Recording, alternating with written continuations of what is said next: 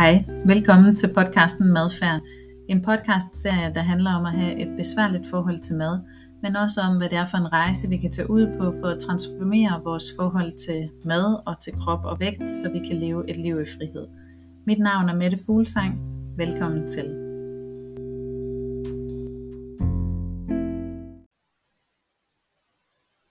Hej og velkommen til endnu et afsnit af podcasten Madfærd. Jeg har ikke nogen stopklods.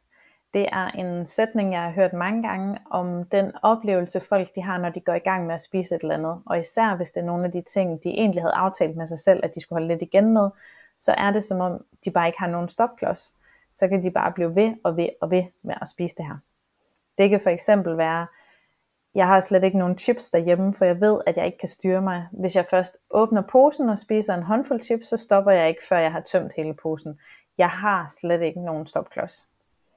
Eller jeg ved, der bliver serveret kage til et møde, jeg skal til i aften, og det presser mig faktisk ret meget, fordi jeg ville jo egentlig gerne bare spise et enkelt stykke kage, og så var det det. Men jeg ved bare, at når jeg går i gang, så kan jeg ikke stoppe igen.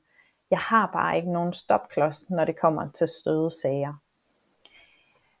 Så lad os lige kigge lidt nærmere på fænomenet stopklods, eller stopknap, eller hvad du nu kalder det.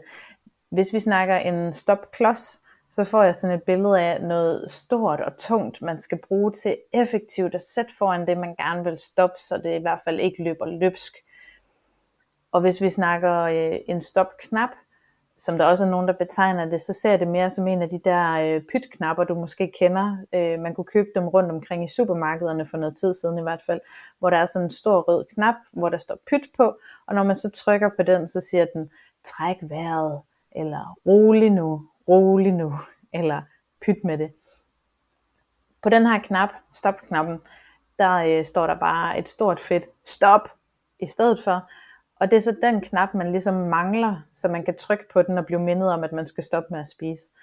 Og nu nævner jeg de her billeder, og det gør jeg, fordi jeg synes selv, at det kan være meget rart med et eller andet visuelt billede af, hvad det er, vi har med at gøre. Så jeg ser altså den her sådan stopklods for mig, der ligesom står i vejen for, at noget det kan løbe løbsk, eller som en stopknap, man kan trykke på for at minde sig selv om, hov, nu skal du stoppe, nu skal du ikke fortsætte med at spise.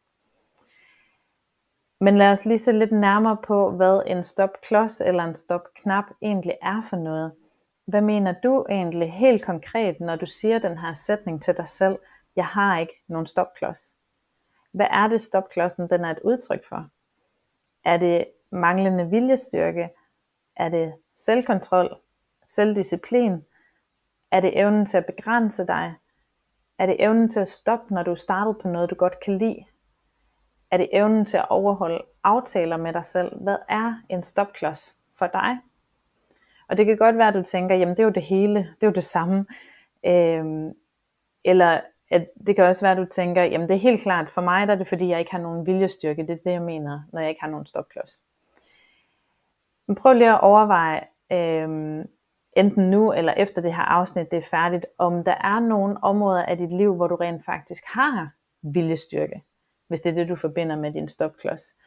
Er der nogle områder af dit liv, hvor du godt kan styre dig? Hvor du godt kan sige nej til dig selv, hvor du godt kan lave nogle aftaler med dig selv og overholde dem, hvor du godt kan stoppe med noget, der er lystbetonet, selvom du stadigvæk nyder det? Eller er det her et generelt mønster i dit liv, at du aldrig er i stand til at stoppe dig selv? For jeg ser faktisk rigtig mange klienter i min praksis, der siger, jamen jeg har jo styr på alt muligt andet i mit liv, så hvorfor er det, jeg ikke kan styre maden? Eller måske siger de, at jeg er jo generelt meget organiseret i mit liv, og jeg kan godt lide kassetænkning, jeg kan godt lide systemer og struktur, men lige i forhold til maden, så er jeg bare helt i den anden grøft, hvor det hele det sejler.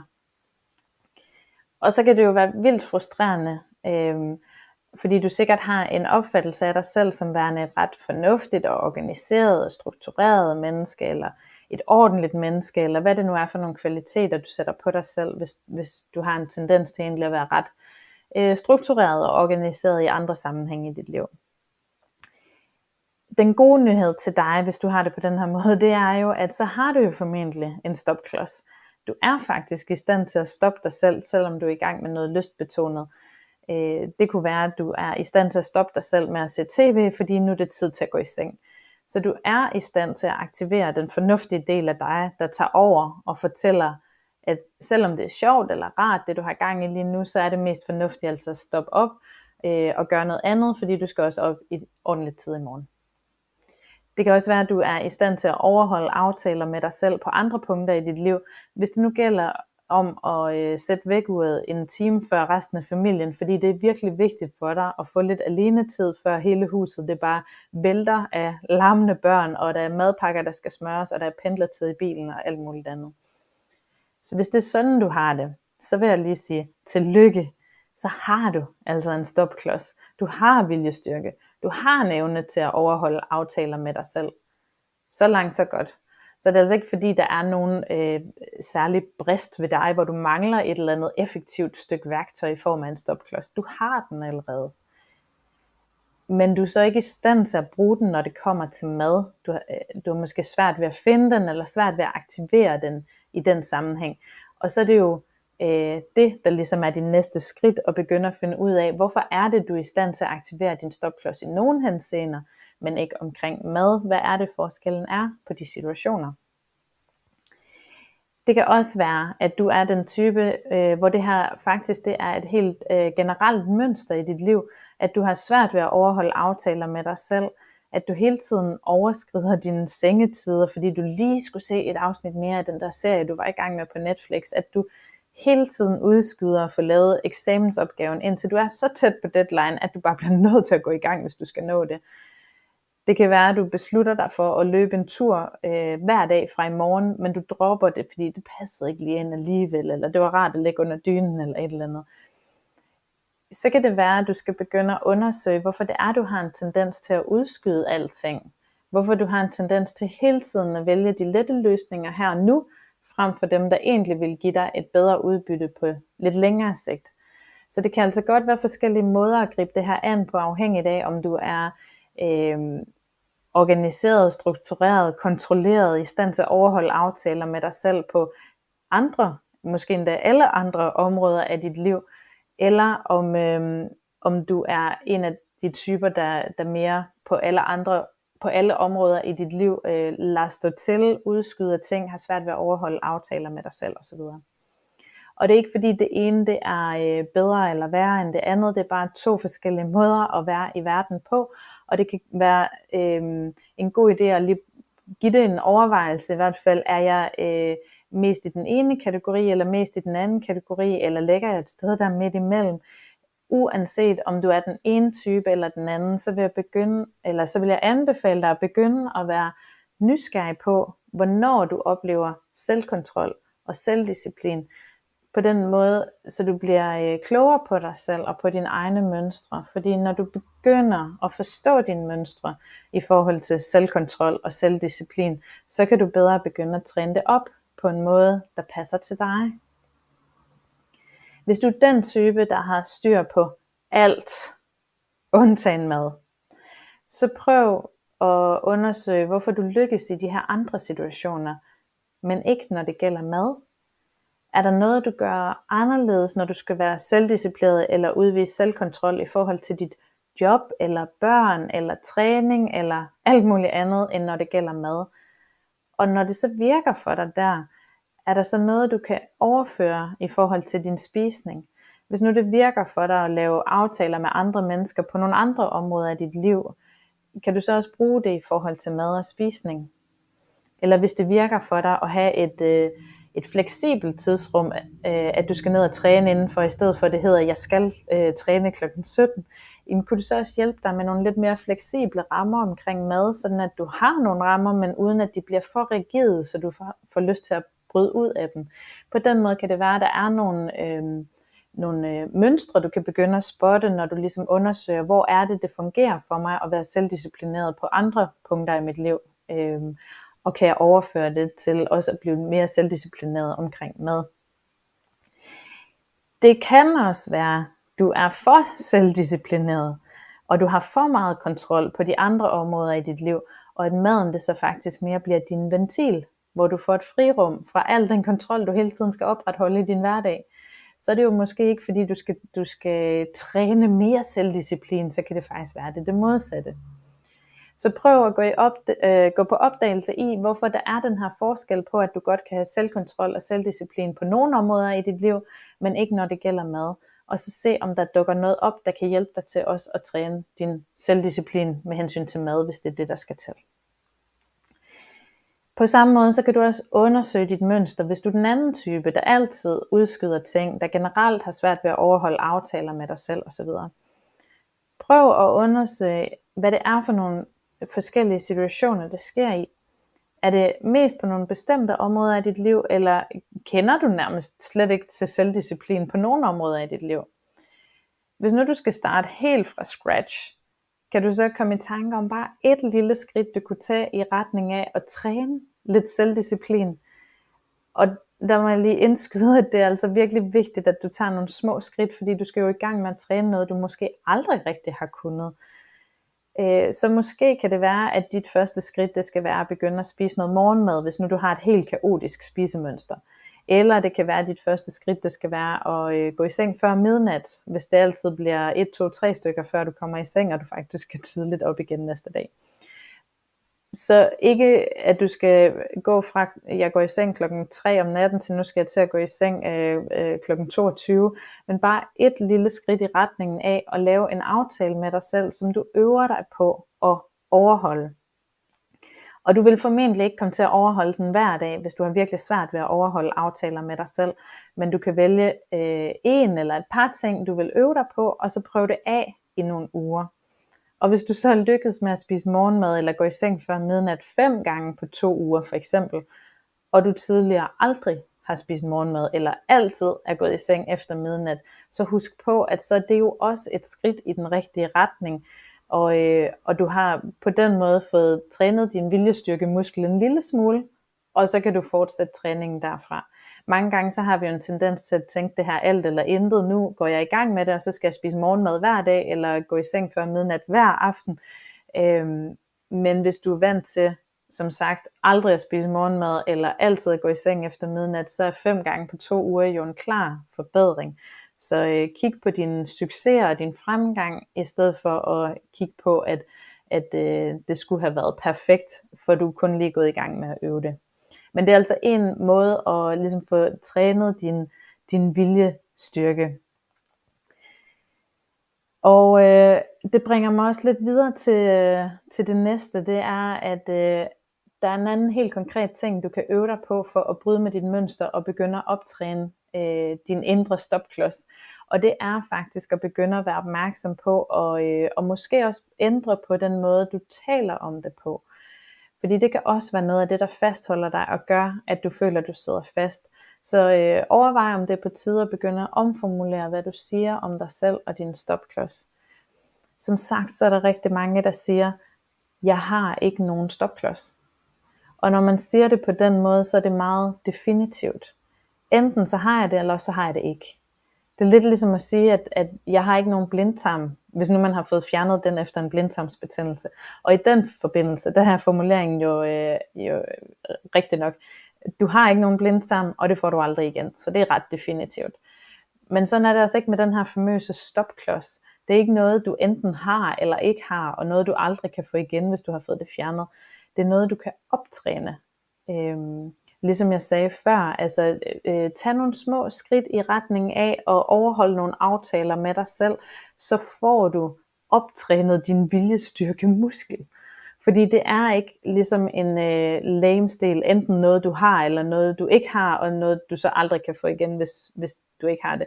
Det er en mental ressource, som kan trænes op og blive stærkere.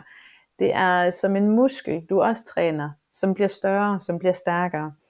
Eller lidt ligesom en evne, du optræner og bliver bedre og bedre til, jo mere du øver den. For eksempel evnen til at spille klaver, eller skyde med bue og pil, eller whatever det er.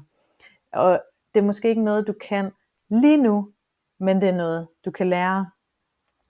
Og selvfølgelig er jeg godt klar over, at man også sagtens kan bruge den her formulering i de her sammenhænge. Altså jeg kunne da sagtens finde på at sige, jeg kan ikke spille klaver, eller jeg kan ikke lave kropshævninger, eller måske endda, jeg har ikke kræfter til at hæve mig op, hvis ikke jeg kan det.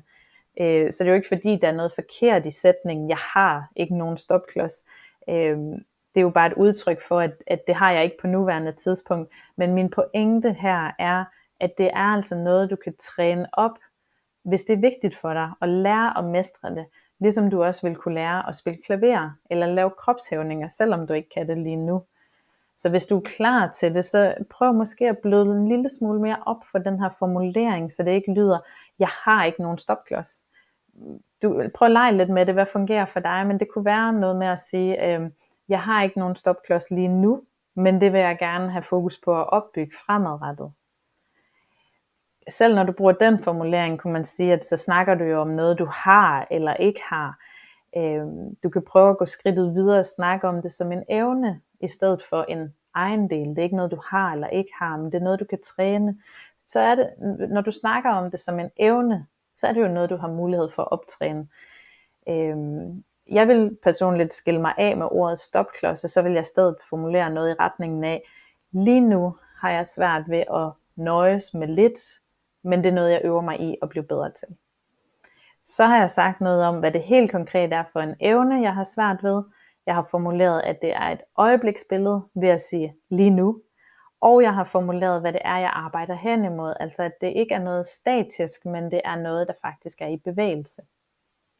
Og allerede der kan man have løsnet lidt op for den her fastlåsthed, som du ellers kan holde dig selv fanget i ved at bruge en formulering som, jeg har ikke nogen stopklods.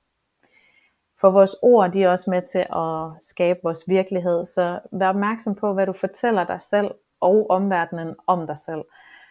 Der er en risiko for, at det bliver din virkelighed, selvom det ikke er det, du ønsker. Og så en sidste pointe, jeg vil give dig i det her afsnit, det er, at det faktisk kan være en idé, eller det faktisk kan være netop din idé om, at du skal have en stopklods, der gør, at du oplever, at du ikke har nogen stopklods. Paradoksalt nok. Som jeg også taler mere om i afsnit 9, der hedder, i morgen starter jeg med at overspise, så er der noget, der hedder scarcity-effekt, som betyder, at vi får en øget trang til noget, der er forbudt eller begrænset. Og det kan være, at det er det, der kommer til at spille dig et pus og gør, at du faktisk oplever den totalt modsatte effekt, når du tænker, at du skal stoppe dig selv. Så snart du har de her underliggende tanker om, at du bør stoppe dig selv, kontrollere dig selv, holde igen, begrænse dig selv osv., så stiger din trang til det, der står på bordet foran dig, og så ender du altså med at spise løs, indtil der ikke er mere. Hvis du gerne vil vide lidt mere om det, så gå tilbage til afsnit 9 og hør forklaringen på det her. Så modsat hvad du tror, altså at du ikke har nogen stopknap, så har du måske i virkeligheden en mega veltrænet stopknap inde i hovedet, der fortæller dig, at du burde stoppe med at spise lige nu. Men så er det den her effekt, den sætter ind, hvor du ender med at spise mere, fordi det er forbudt. Så måske skal du faktisk ikke engang have optrænet din indre stopknap, men du skal i stedet have optrænet din evne til at tillade dig selv at spise al slags mad. Din evne til at være nærværende, mens du spiser, i stedet for at sidde og tænke på, at du burde stoppe lige nu. Din evne til at nyde maden, smage på maden, sanse. Mærk efter, hvor tilfredsstillet du er, hvor mæt du er, hvornår du har fået nok, og ikke har så meget lyst til mere. Og når du får givet slip på de her indre stop-tanker, så vil det magiske formentlig også ske, at du i hvert fald over tid vil opdage, at du nu stopper helt af dig selv, uden at have nogen stopknap.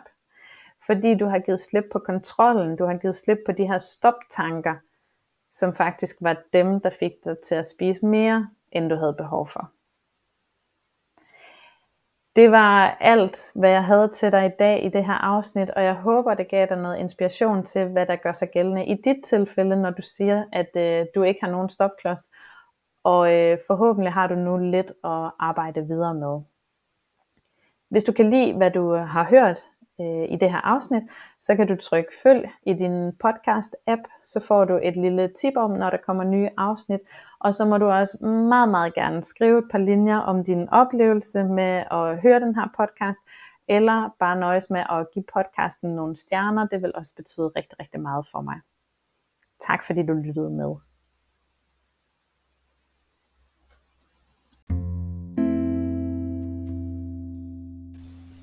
Tusind tak, fordi du lyttede med. Er du blevet nysgerrig på at se og høre mere fra mig, så kan du finde mig på min hjemmeside, på Facebook og på Instagram under navnet mettefuglsang.dk. På min hjemmeside der kan du også tilmelde dig min nyhedsmail, og du kan finde mine bøger En fri fugl og Der er lys i mørket. Og sidst men ikke mindst, så er du velkommen til at skrive dig op til at følge med her på podcasten, så du får besked om, når et næste afsnit udkommer. Jeg håber, vi høres ved en anden gang. Ha' det godt. Hej.